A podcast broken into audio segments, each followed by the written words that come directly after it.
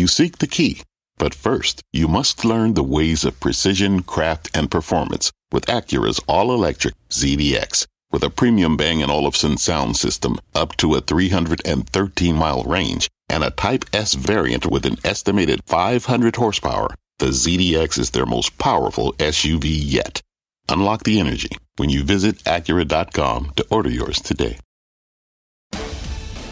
Right now on Fast, a ride for the ages. The major averages slumped big time at the open board, staging a rip-roaring rally, the Dow surging fifteen hundred points from its lows to the highs of the session. Was today's move just a short covering bear bounce or something more? Plus Netflix and a short chill. The streamer taking the wraps off the pricing model for its ad-supported service. The street giving the move a big thumbs up. Did Netflix just win the latest round of the streaming wars? And later, is now the time to bank on strong bank earnings? Can energy stocks keep pumping profits? And one of our traders ringing the register on a winning move in Tesla. He'll explain his in options action. I'm Melissa Lee. This is Fast Money live from the Nasdaq market site. On the desk tonight, Tim Seymour, Courtney Garcia, Dan Nathan, and Guy Adami. We start off with a great market rebound. Stocks bouncing back from steep losses early in the day to close sharply higher. The S and P finishing up two point six percent after briefly dropping below the thirty-five hundred mark. It posted its biggest single day swing since March of twenty twenty, the Dow rebounding nearly fourteen hundred points from low to close. And the Nasdaq erased a more than three percent loss to finish the day with more than a two percent gain. The moves coming despite a hotter-than-expected inflation report. The latest C P I data showing consumer prices rose four-tenths of a percent from August to September in spite of a drop in energy prices. So is today's market action a sign that investors hope that this time inflation has truly peaked? Or did we get to a point on the S and P five hundred, because the low is thirty-four ninety-one, where a lot of this was just technical, Tim? So bad. Remember, we did this yesterday. Bad news is bad news. We did all this, this silliness. It was so bad. It was good. And, and but it was so bad because we were down eight percent in from last Thursday to those intraday lows before rallying five point one percent in three hundred and eighty three minutes today, which is which is extraordinary. And, and look, I it, I'm going to tell you that I, I think nothing really changed today. And in fact, I know we're going to have a, an inflation conversation with Bill Simon. I, I just think we have a case here where when you looked at that core and you looked at the fact that we're now in an economy, we're actually reopening pressure, not an issue. Supply chain, not an issue. Uh, and inflation is moving higher. To, to expect that this was the peak, it would be silly. And either way, um, the Fed isn't going to respond to this. I would point out we've got two C P I numbers between now and the December meeting. That's the meeting that's more in play. seventy-five bips in November is a sure thing. And you can see that in the terminal rate in Fed funds. And the odds of seventy-five basis points in December has gotten a little bit sure higher today, Courtney, on the back of this report. Yeah, that's exactly right. And I think you have to pair what you saw today with yesterday, and markets are actually pretty muted after we got those P P I numbers.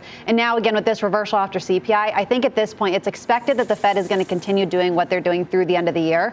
But at this point, I think we're looking past that. We knew that we were going to have a strong C P I number. People weren't surprised by that. But I think the idea is that people are hoping it's going to be coming down earlier next year. So I think that the hope is that this, what's already in there, has been priced in. So if you do start to see some of this easing, to your point, through some of those um, reports that are coming through the end of the year, I think that will hopefully continue to, to lead to this rally. Too early to say we're there, but I, I'm hopeful. It's not too early to say. I mean, listen, we are not there. I mean, like, let, let's. I mean, like, like this was technical. Um, there's nothing fundamental here. When you think about all the tension that exists, when you have the sort of market that we had, the sort of sentiment that we had by market participants, the stuff that's going on in the U K that a lot of U S stock market investors don't really understand, me included. Okay, so I don't mean to condescend anybody here. There's just a lot of things going on that we just can't have our arms around totally. So you had really bearish sentiment. You had this data that was kind of expected, right? Like, so let, let's be frank. None of us thought it was going to be much cooler than expected, right? And give the Fed reason to pause over the next, you know, few weeks as we go into that meeting. So again, to me, nothing fundamental, definitely technical. I think the higher this were to rally, and we have to go back to last week, Monday, Tuesday, we had a five percent rally. Today we had a five percent rally off of the lows from lower levels here. I would love to see this thing keep going. I would love to see maybe bank earnings, not as bad as expected, get into some of the tech earnings in the next week or two, maybe because estimates have come down, continue to rally. We will get nowhere near nowhere near the August highs, people. I'm just telling you, like, that's just my take. I know I sound very confident well, you about sound that. Sound hoarse, actually. So well, I do. I, I, yeah, I, I do. Like. So, my, but my point is, is like the higher it goes, the more bearish I would get on the markets right here. And I know that we all have reasons to be incrementally less confident that the Fed's going to continue to raise after the November second meeting. But to me, the higher we go near term, the lower we go when we finally take out these lows again in the near future. Yeah, thirty-five hundred, Guy, felt like the level at which people were like, you know, I'm covering my shorts. And uh, we are off sides here going in. In retrospect, yeah, you know, there are a lot of words in the English language, Mel. I think you would Plenty. agree with that. Obviously, I'm, I'm not familiar Have with nearly enough of them. And obviously, there are obviously some words you can't say on cable T V, which I'm obviously cognizant of. But I guarantee this coming word I have never uttered in the sixteen years of Fast Money. Final That's tarnation. And Talk about it, I had so many people saying, what in tarnation happened today, which I found fascinating, people using that word. And I would submit, and we talked about this a couple weeks ago, you know, when the V I X got up to thirty-four-ish, uh, we talked about the negative gamma involved, the fact that the market was down a few hundred points, subsequently higher, people chasing their tail. And I think that's exactly what you saw today. And I'll say this again, and I guarantee I will be getting added. The move down to me made one hundred percent sense. The move higher was panic. And that panic can last a couple more trading sessions.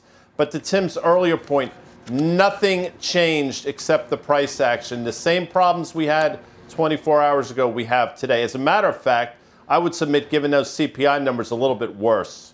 I, I would also say that we had some support over the last couple of days. You know, the, the Bank of England has given us a lot of headlines over the last couple of weeks, and, and, and some of the forced selling was not just in C L O positions, it was in overseas, overseas equities by a lot of these U K accounts. And, and, and actually, part of the rally today, and, and we, if you've been trading these markets for a long time, often you wait for Europe to go home. And, and in fact, this is when this rally took place. You wait for Europe right. to go home. But um, we'd already seen a major rally in the gilt market. And, and to me, this has been part of the disturbance. It's part of that eight percent move to the lows uh, of intraday today. And so, again, the U K market, uh, I don't, you know, we, we talked about how some of the dynamics around the derivatives markets, we're just starting to hear about pension funds. They said one hundred fifty to two hundred billion was wiped off the balance sheets of those pension funds in the U K. That will be painful. There's more of it. But price action, traders action, that helped today.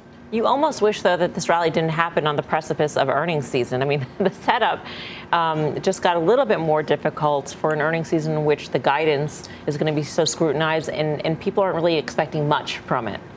I don't think that today itself puts us in any worse position coming into earnings. I think expectations are already so low, and that's on both the consumer front and on institutional investors. I mean, you're seeing sentiment is, is really near record lows right now. And so that actually, I think, continues to set us up as a good position as we go into earnings. Um, banks are definitely going to be the one that everyone's watching, which starts tomorrow. But rallying today into earnings ahead of bad guidance, let's say, theoretically, right? Expectations are low.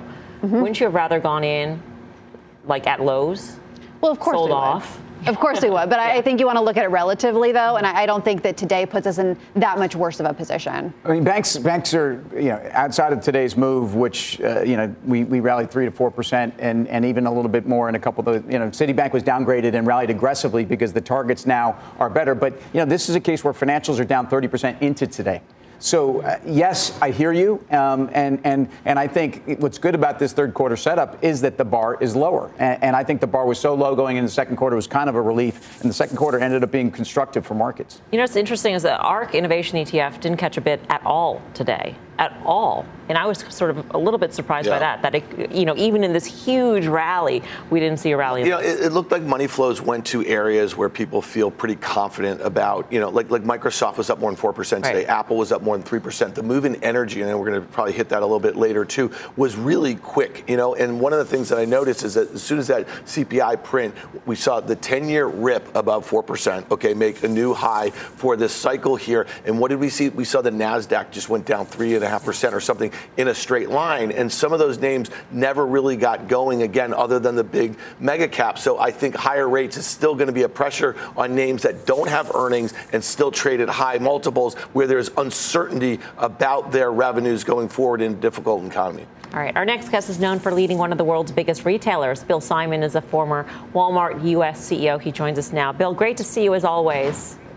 Hey, good to be with you. I'm glad you know, I'll do what you guys do for a living. What a wild ride. What a crazy day, huh? Um, C P I and, and what it tells us about inflation and the pressures that the consumer is feeling. At the same time, we've got, you know, Amazon's second Prime Day underway, Target's Deals Day underway. What's your take on where the consumer stands right now? Well, I mean, the consumers, we have seventy percent of our economy is consumer driven, and the consumer is going to be the way out of this. Right now, the consumer's still pretty flush. Employment's high and wages are high, so the consumer's got a fair amount of money. Now, they're facing prices like they've never seen before. And from the consumer's perspective, it's about inflation and gas prices. And both of those, uh, are, you know, are, are starting to, you know, hopefully see the top. Um, I, I think there's a lag in, in inflation as, as retailers and restaurants and consumers put the component prices in that, that they've had over the last several months into the retail prices. Um, we, I think we're seeing the, the lag effect of that. Uh, and so hopefully we'll, we're at the top of it now, and we'll start to see it coming down. How do you think about, Bill, a consumer that is still flush with cash, still going to spend money, but presented with a lot of deals, and a lot of deals driven by a desire by the retailers to get rid of inventory? So those are sales with lower margins, presumably. Um, so they might spend, but will the retailers actually see a benefit? You know, they won't. I, I think the retailers have a dilemma, right? They're good inventory. There's There's consumers that are flush with cash, and they're they're willing to spend on good inventory, and they don't want to buy bad inventory at any price. And the things that are on deal isn't the good inventory; it's typically it's typically the things that they're oversold in. Uh, now, some of the Prime Day two deals were pretty good, but um, I, you know, basically from what I'm seeing and hearing, that you know it's been kind of a meh. There's not a lot of activity and, and action on on it. Same with same with the. Uh, you know, the counterbalance from Target and from Walmart. So it's really hard to say. I, I think the holidays are going to be good because the consumer has cash, but they're going to be very, very picky and going to be buying on deal. They're going to buy on deal, but buy the buy the, the frontline merchandise on deal, which is going to be painful for retailers. Hey, Bill, it's Tim. We know Walmart and Target and some of the retailers we talked about are cutting because of inventory issues. But when I read your notes, I thought most interesting the mechanics of how inflation is a lag trickle through to pricing and that these companies are just getting going. Talk to us about that and give us a timeline for when you think they're going to peak on their pricing, assuming even a sideways environment for us. Yeah, well, I mean, it's it's really the case. And Walmart's a great example. They do everything they can do to hold prices down when When they start to see component prices increase and, and you know wholesale prices from their suppliers increase, they'll hold prices down as long as they can. And when they start to put the price in, it's usually after everybody else has. And so we're we're starting to feel the impact of the component prices. You know, labor, manufacturing labor costs are up, transportation costs have been up, and those prices are just now reaching retail stores. Um, and so hopefully the the pain that we've seen coming over the last six months is now at the consumer, and hopefully we're at the top. And I would, you know, based on what I'm seeing, by the end of this year, the, probably the fourth quarter will peak and start to see it come down into the first quarter of next year, and hopefully uh, something reasonable by the second quarter of next year. Bill, uh, maybe a couple months back, I asked you, would you rather Walmart mm-hmm. or Target? And you interestingly said Target. Um, and it sounds, according to the notes, like you maybe changed your mind just a little bit, that you've got some doubts about Target. So I'll ask you the question again. Walmart or Target? I think Walmart now. Um, I think because of the food business that they have, they're going to have traffic through the holiday season. And, and that food traffic will give them the ability to sell their general merchandise. So I think they're going to have a good sales fourth quarter. I think the margin will be challenged in the fourth quarter, but frankly, that's priced in already as far as I can tell. All right. Bill, great to speak with you. Thank you. You bet. Bill Simon. Um, well, consumer credit is just going through the roof. We're at all-time highs here, right? And we're doing that at a time where interest rates have gone up precipitously. We know the savings rate's going down. We know the cost to kind of finance existing debt is going up dramatically. We know food costs are higher. Gas at the pump is higher. I mean, the list goes on and on. So I, I challenge the fact that the consumer, the U S consumer right now, is so strong. And when you think about it, if the Fed is really going to nail this landing, they need unemployment to go up. And what is that going to do to this consumer that is already binging on credit at a time where interest but they have a job. I, I totally agree with you on that. But for, but now. At, at, for now is what Dan's but, but, point but is. We've seen wage inflation, too. And again, look at the year over year wage numbers. I mean, those are a big part of the inputs on the inflation side. I, Look, I just think it's more of delaying the inevitable. I, I do think that unemployment's going to go higher. I, I do know, think but that you want to buy strapped. stocks right now in the retail space or, or consumer-oriented based on a strong consumer. That's really, really I, backward. Just some, some discretionary scares me. Look what they've done to Nike. Right. Look what they're yeah. trying to do to Lulu. But but for Walmart, and today we had Walgreens out there, who I think has been punished going into this. I think this is where you are seeing the consumer trade down. And they, if you have a job, you're paying your bills. Um, you may not be shopping in, in the same places, but you are, and you may be um, trading down. But again, right. so yeah, I don't think you're buying the high multiple discretionary to me, but I think there's plenty of places that the consumer's alive. And that's exactly what Walmart said before, that the consumer's trading down. They're getting more higher uh, income households shopping at Walmart. Guy, so would you rather? We asked Bill Simon. He switched. He went from Target to Walmart. So where do you stand? I watched Jeopardy the other night, so I'd like to go off the board for five hundred. And I'd say Dollar General. I mean, I keep coming back. Valuation is a concern, but this stock is really hanging in there well at this two forty level, really hasn't given it up with the rest of the broader market. So I think Dollar Gen is showing its relative strength vis-a-vis some of these other names. So sorry I didn't play the game correctly, but you didn't expect me to, I know. I have low expectations, I do. Uh, coming up, an electric Boom. explanation. Tesla jumping in today's rally, but not before touching its lowest level since last June. And the move had one of our traders closing out a position. We got the details straight ahead. But first, high energy, the X L E leading today's market rally as crude climbs. So which stocks are worth pumping into? The names when Fast Money returns.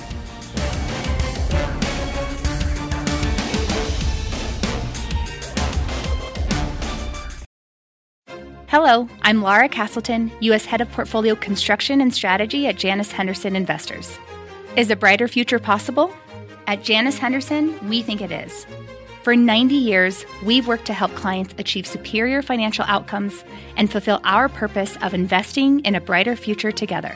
We know that this means our thinking and our investments are helping to shape millions of brighter futures for the next ninety years and beyond. To learn more, go to janus henderson dot com.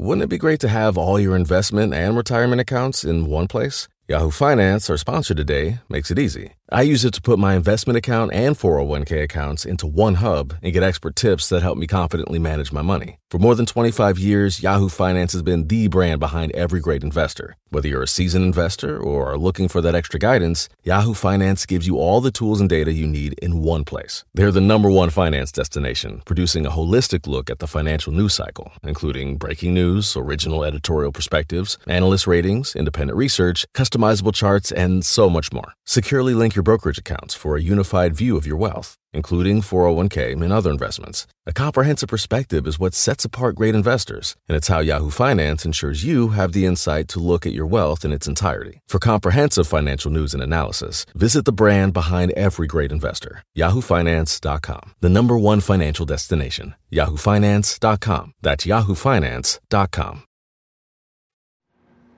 Welcome back to Fast Money. Energy, one of the best performing sectors in today's market, surging more than four percent. Halliburton, Devon Energy, Williams companies leading the gains. The stocks outpacing gains on crude oil and gasoline, though nat gas did post a four percent gain. Uh, Tim, what'd you make of this uh, spurt higher? We, we've had all kinds of macros, so I won't talk about OPEC Plus and, and the, the dynamics that I think exist that, that continue to put upward pressure on oil prices. But but if you're an oil services company, um, the dynamics that are also around administrative decisions or policy decisions about what people can and cannot do in terms of drilling, people need to do more drilling, and, and they're going to do more drilling. But but the oil drillers are run so differently than they were. And I go back to Schlumberger is a technology company, and, and they are free cash flow generative. They're nowhere near the earnings power they had in twenty fifteen. And that's, as a shareholder, that's what I want to get to. And, and I think you're starting to see that that move of free cash flow. Yeah, Court?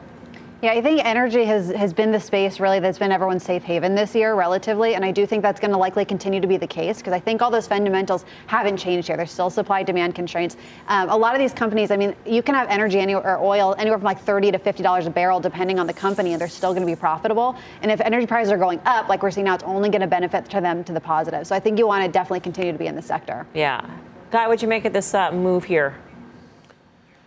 Makes sense. You know, Tim's talked about this. The best thing counterintuitively that's happened to the energy world or space is, is basically the policies of the Biden administration. And E S G was probably, in retrospect, uh, the kick in the rear end that a lot of these companies needed. Because as we've said countless times, they're now run better than they've ever been. And they're better um, capitalized, and their balance sheets are better than they've ever been. They were forced to make those moves. Right now as we speak, ConocoPhillips, all-time high. ExxonMobil within a whisper. Chevron, a little bit off an all-time high, but those three names very quietly continuing to grind higher. And if crude were just to sort of go sideways for the foreseeable future, these stocks should continue to rally. So I still like the space. All right. There is a lot more Fast Money to come. Here's what's coming up next. A Tesla two-step. The E V maker getting back on the road after hitting quite the pothole this morning. But the early move lower had one of our traders shutting the trunk on this trade. The details next. Plus, Netflix and a fifteen to thirty second chill. The streaming giant laying out its new ad-supported tier. So does the plan give Netflix a glow in the streaming wars? You're watching Fast Money, live from the Nasdaq market site in Times Square. We're back right after this.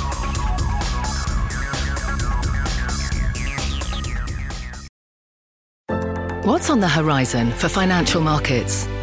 At P G I M, it's a question that over fourteen hundred investment professionals relentlessly research in pursuit of your long-term goals. Specialized across asset classes, but united in collaboration, our teams provide global and local expertise. Our investments shape tomorrow, today. Pursue your tomorrow with P G I M, a leading global asset manager. Welcome back to Fast Money. Tesla revving up at the close, but it was a rough start to the day with the stock hitting its lowest level since June of twenty twenty-one. Interestingly, the last time Tesla traded at two oh six, its intraday low, five months later, it more than doubled. Of course, back then, shares were trending higher.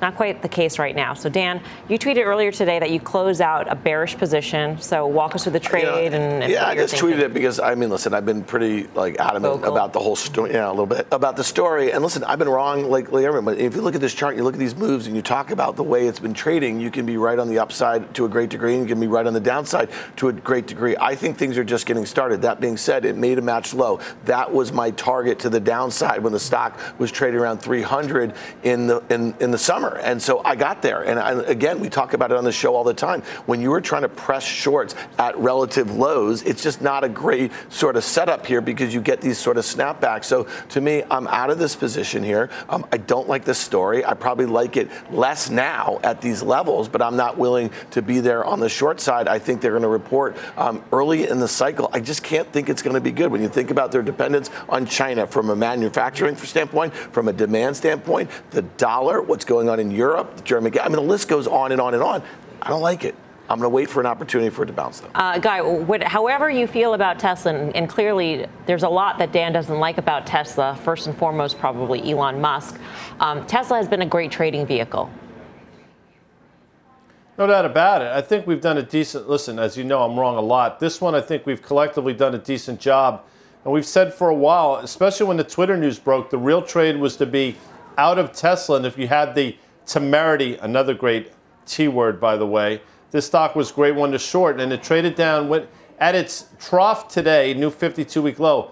Stock was down fifty percent from the November all-time high. That's a pretty remarkable move that nobody seems to want to admit to or realize. So here we are. I think you can get a bounce off these levels, but you're going to reload again to the downside because I don't think the worst is over. All right. Well, one options trader is much more bullish, making a big bet on Tesla rallying over the next year. Mike Coe is here with the action. Mike. Yeah, Tesla always the busiest single stock option, or at least it is on most days. It was today in the first place over Apple, trading more than a million contracts above what Apple did actually. Uh, there was a lot of weekly activity on the volatility that we're seeing this week, but the trade that caught my eye was a purchase of the January twenty twenty-four three fifty, three sixty call spread. Uh, I saw a print of over thirty thousand of those trading for one forty-seven and a half, and ultimately over thirty-seven thousand of them Uh, ended up trading by the end of the day. So that's a more than five million dollars premium outlay that Tesla could regain its April highs, which is uh, three sixty-five or slightly above. But to uh, Dan's point, I think one of the things that we might be looking for in the next set of thirteen Fs is to see whether a big shareholder sold their position and replaced it with this. That would be a way to essentially ca- recapture some of their losses if it bounces without taking any more risk to the downside. Yeah. Good point there, Mike. Thank you, Mike Coe. For more options action, be sure to tune into the full show. That is tomorrow, five thirty p m Eastern Time. Coming up, not so chill anymore. Netflix adding a new ad-supported tier, and that comes with commercials. But will the move give the company a leg up in the streaming wars? We got the details next, plus big banks on deck to report results tomorrow. So how will the financials fare? We're digging into that space when Fast Money returns.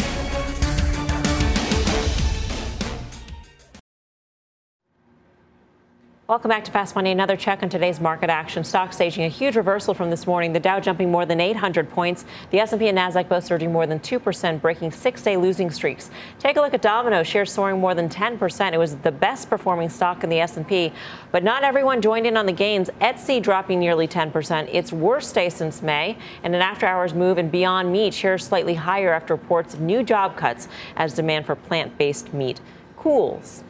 Turning now to Netflix, its shares jumped five plus percent after announcing details of its soon-to-be-launched ad-supported tier. The plan, which will include fifteen or thirty-second commercials, will cost six ninety-nine a month. That's a dollar less than Disney and the Hulu plans that include ads, and three bucks less than H B O's version. So did Netflix just win the latest round of the streaming wars, Tim? Well, I think they've changed the conversation. Uh, whether they've won anything, I don't know. And if you listen to the street today, you've had a chance for the, for the Wall Street analyst community to react. J P. Morgan says this could be three billion dollars in incremental U C A N revenue by twenty-six. Uh, Cowan said this could be four million new subs by twenty-three. Um, I, I just think that it's no longer about stagnant or sub, you know, contraction, which has been the story of Netflix for about a year here. I think it's about where are we getting incremental. We still haven't really heard their solution to the password sharing dynamic, and and I think um, it, it, it's it's. Netflix is a little bit like Tesla. When things are going great, nobody cared about the valuation. Nobody cared. And everybody said they have great content. Now people are, you know, where's the great content at Netflix? I, I, look, I think they're doing a decent job. Uh, and again, it's been about the, what kind of money are they going to throw at content? Are they pulling back here? But um, I'm long Netflix, so that's that's me talking. And I, I want to see it break that two fifty level. Yeah. Courtney, what do you think of this? I mean, the stock really rallied. When this news was released, spike higher, I mean, along with the markets, but still. Which, you know, and I love to see the positive hop here, but mm. I do think when you look at Netflix, it was interesting they priced it a dollar lower than Hulu and Disney, as if like that one dollar might get subscribers from one place or the other. But I think it's ultimately going to come down to content, right? And I think they have completely different content than they do Disney. And I do, I don't think the subscriber story is going away. I think you still need to have that subscriber growth because even if, um, and to their point, they're basically going to net out. So if anybody downgrades from the subscription they have now to the ad ad model tier, um, it's basically going to be a break even for them. So they still need to get additional subscribers, and I don't know if we're there yet, and especially at this valuation, it still seems expensive to me. Yeah, it, you know, I, I was trying to think about that and whether or not, you know, this would be cannibalizing and ultimately not necessarily a, a good thing for Netflix, but some of those people might have actually just canceled period, Guy, and are actually trading down instead of churning out.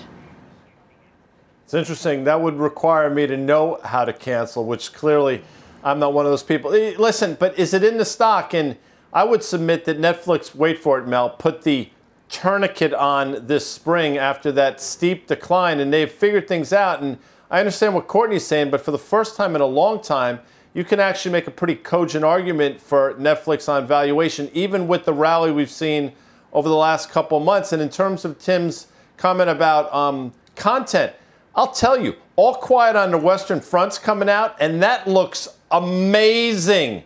I'll be tuning in for that one, Melms. Surprised you're not watching that on your Sony Betamax or your V H S recorder. Or the original. You mean this is a remake? A remake of the original? Yeah. Is this a re oh, it's a remake. Yes. Why do they have to Melms. remake all the original your laser that disc. are good? I don't get that. Can't they come up yeah. with new stuff? Laser, I, anyway. Laser yeah, I just said this. We've been talking about the relative strength in this stock versus the Nasdaq over the course of the last few months, and there was a couple massive gaps going back to January, and then again, um, you know, in April. And you know, listen, I, I'm with Tim. I mean, I really like this story. I like the relative strength. I kind of feel like we're in a market where there's like one more gap lower. You know what I mean? Like one more. They got this good news there. That being said, if they are able to have this news out, articulate how this new, if they're able to capture this and drop straight into margin, and they were able to guide decently for the quarter, to your point, it's filling in that gap. I just, I don't own the stock. You might get that. I mean, they buckle up. They, re, they announce on Tuesday. Yeah. So, I mean, this is not oh, for the faint of heart when they announce, and it, I'm just saying, if it were to gap down twenty percent, the implied move in the options market would probably be fifteen or twenty percent. Yeah. If it does go back towards those lows from the spring, I do think it's a buy there.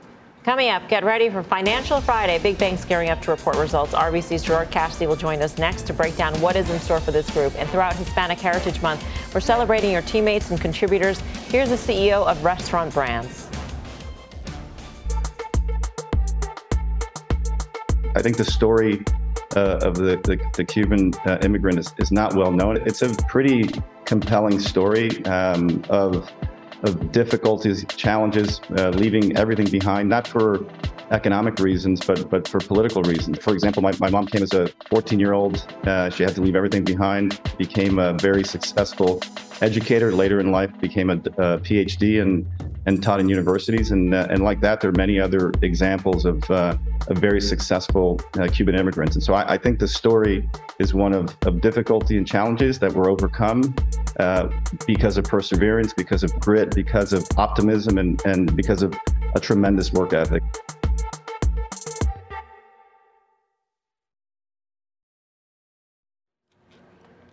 Welcome back to Fast Money. Q three bank earnings kick off tomorrow with J P. Morgan, Wells Fargo, Morgan Stanley, and Citi all reporting before the bell. Banks trading higher ahead of the reports, though many stocks still near their lows of the year. For more on what to expect from the sector, let's get to Gerard Cassidy, head of U S. Bank Equity Strategy at R B C. Gerard, great to have you with us. Thank you, Melissa. I feel like we've we've heard from a lot of the big bank C E Os talking about the consumer, talking about the economy. I'm wondering if you extrapolate anything from what they're saying in terms of what the banks will say in guidance. I think what we're going to see tomorrow are some very strong numbers in selected business lines. You just touched on it, Melissa, with the consumer.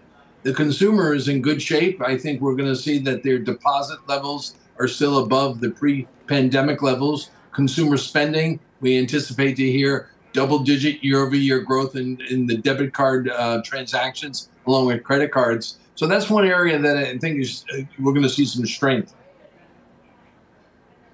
Gerard, you're uh, you're in Mount Rushmore for analysts, not bank analysts, analysts, period.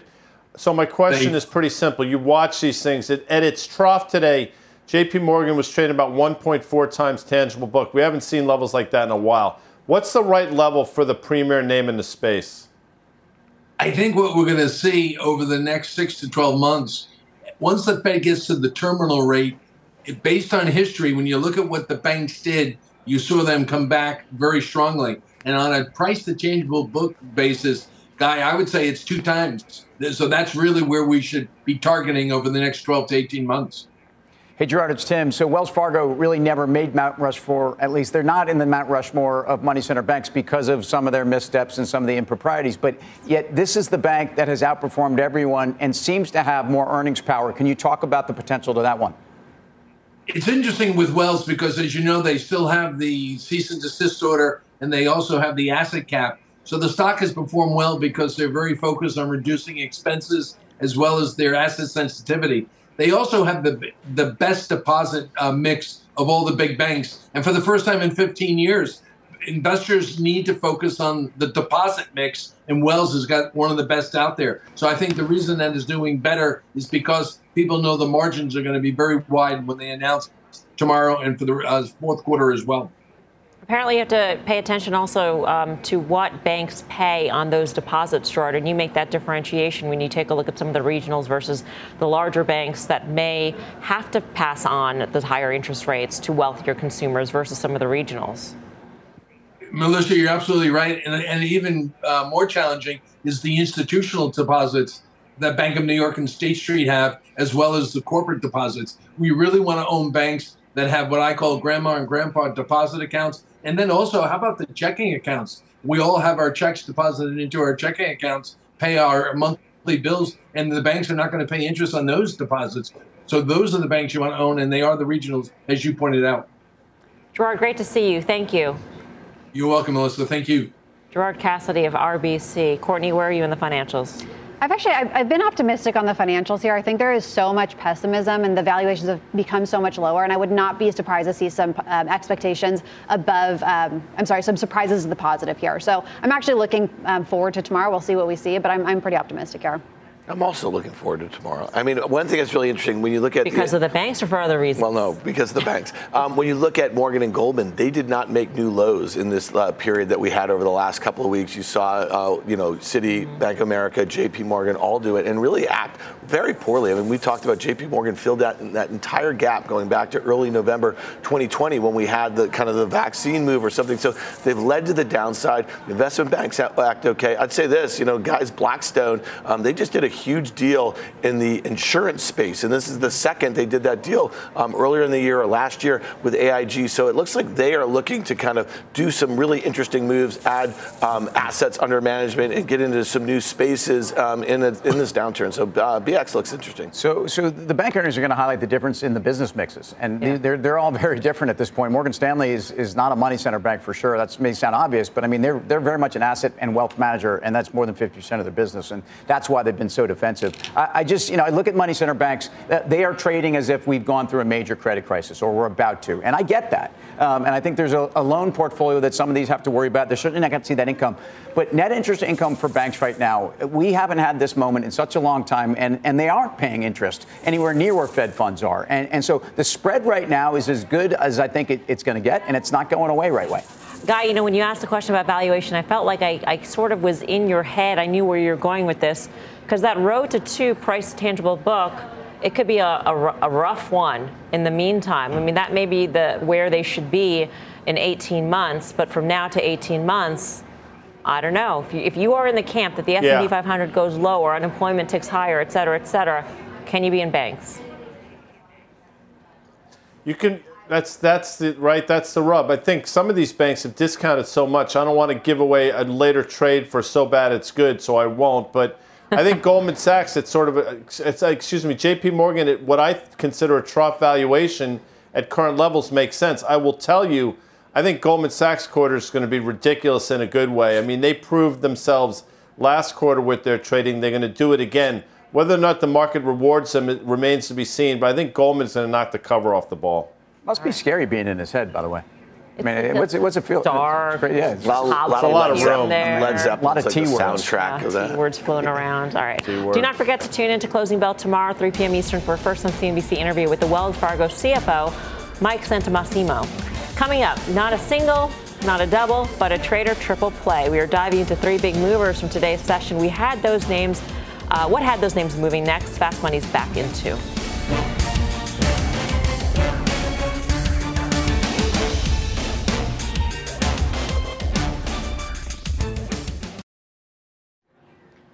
We've got a trade or triple play on earnings today. First up, Delta, the airline seeing revenue take off to a record in Q three, fueled by summer travel demand. Shares up four percent today. Also, Delta projecting Q four capacity will get back to pre-pandemic levels. And rem- remember, according to this uh, morning C P I report, airfares are up nearly forty-three percent from a year ago. Ed Bastian was very, very, very positive on this one this morning on C N B C.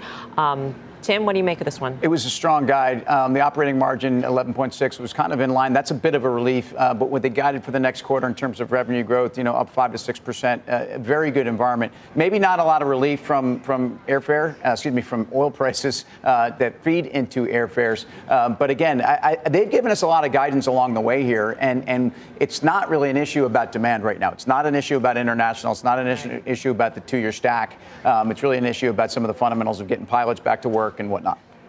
Yeah, actually, I was going to say the same point. Demand is not the problem with travel. And I think they really reiterated that. And you're even seeing some of the other airlines saying the same thing. And you're even seeing business travel come back, which is really higher margins for them. So I think looking forward, especially if we do end up seeing inflation coming down next year, we start to see energy prices coming down eventually, that's only going to be a positive for them. Um, so, yes, I think this is very positive. I love to see their guidance. And I think it's a great opportunity. Favorite airline here, Guy? Delta. I think it's the best run. I think, listen, valuations on most of them are, I think, compelling, but I think Delta's the best run. So D A L for me, Melms. All right, up next, Walgreens, the stock gaining more than five percent after beating at the top and the bottom lines. Walgreens raising its long-term sales targets, but warned that it faced tough comps, that it faced headwinds from a stronger dollar and softer demand for COVID nineteen vaccines. You're just talking about this, Tim.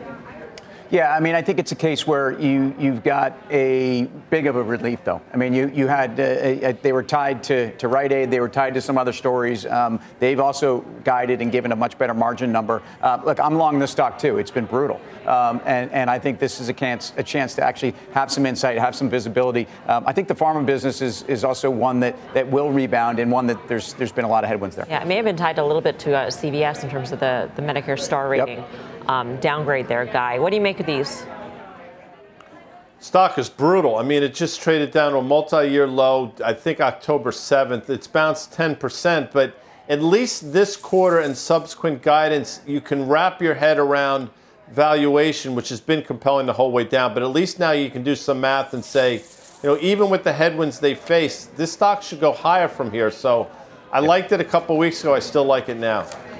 Taiwan Semi, meantime, shares closing higher after reporting an eighty percent jump in quarterly profit. T S M also getting a boost on a report that it will get an exemption from U S export restrictions to China, but slowing demand, rising costs continue to weigh on its bottom line, prompting T S M to cut its spending forecast by about ten percent for the year. Um, the C E O talking about just an industry-wide slowdown. It's not immune to it, Dan.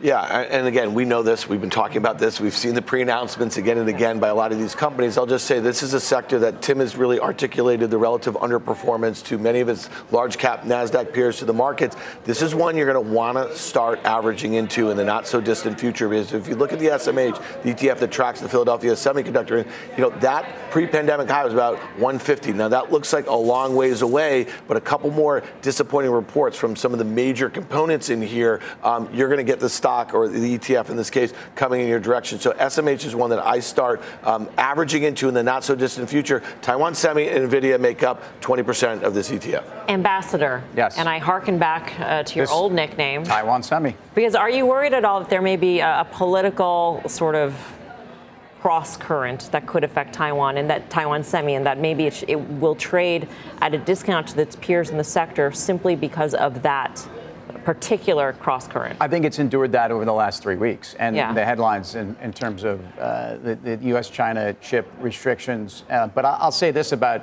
Taiwan Semi's core business doesn't really fall into that category. They're, they're not in the A I. They're not really uh, in the high, the H P C chips. And I, I would get back to what Dan's saying. I mean, this is, this is uh, to me, cycle-wise, um, at some point you're starting to buy this. And this is a company that I think has given you pretty much a green light when they caution for next year. They're working through bad inventory levels now, pricing. This, this was a relief. This were great numbers. It's why Semi's outperformed today. Yeah. Guy? Made a fifty-two week low today before the market turn. Has not been trading well. And you think about it, this is one of the biggest companies in the world. three hundred forty-three billion dollars market cap. Has not performed well for a while. But maybe today was that sort of capitulation bottom. And in terms of T S M, to Dan's point, you could start nibbling into semis. But I do think there's one more leg lower in most of these names, if not all. Yeah, and I, I agree. There might still be a leg lower, but I do think we're getting closer to a bottom here. I mean, these things are getting so much cheaper. And I think finally seeing these things not trading lower on the negative news we already knew about, I think is a positive sign that maybe a lot of this is starting to get priced in. All right. Coming up, nowhere to go but up. The names that are so bad, they are good. Our traders have their picks, the stocks, and your final trades next.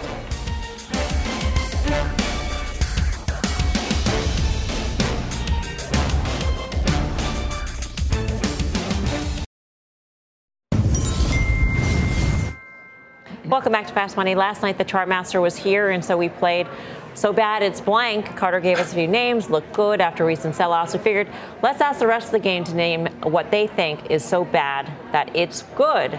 So, Tim, we'll start off with you. I think it's applied materials, and we just started to get into that with Taiwan Semi. The export ban is certainly going to have an impact. They pre-announced their October quarter, uh, I don't know, about a week ago, and that was part of a twenty-five percent move down over the course of five or six days.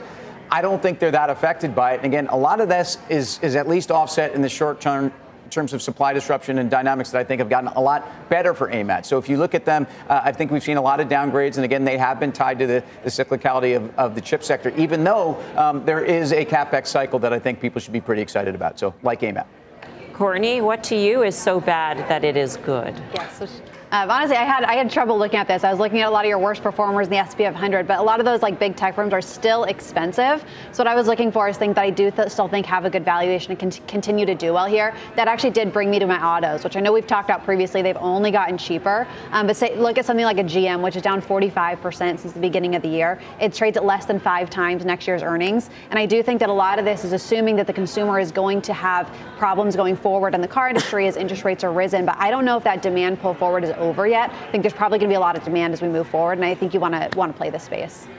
Dan, so bad it's good. Yeah, mine would be Shopify. Here's a company that has a quarter of its market cap in cash. It's down eighty-six percent on the year. This reminds me so much of two thousand two, of some of these companies that were really disruptive, very innovative, overshot to the upside on a valuation basis here. They swung to a loss on a gap basis this year, but I think estimates are down low enough here in and around this twenty-five, twenty-six dollars level. Expected to grow revenues twenty percent plus a year for the next few years here. So again, I like this one. I think in all of these names, stocks that are down eighty-six percent, they can still go down a lot more. Yeah. I think you start averaging into a name like Shopify here.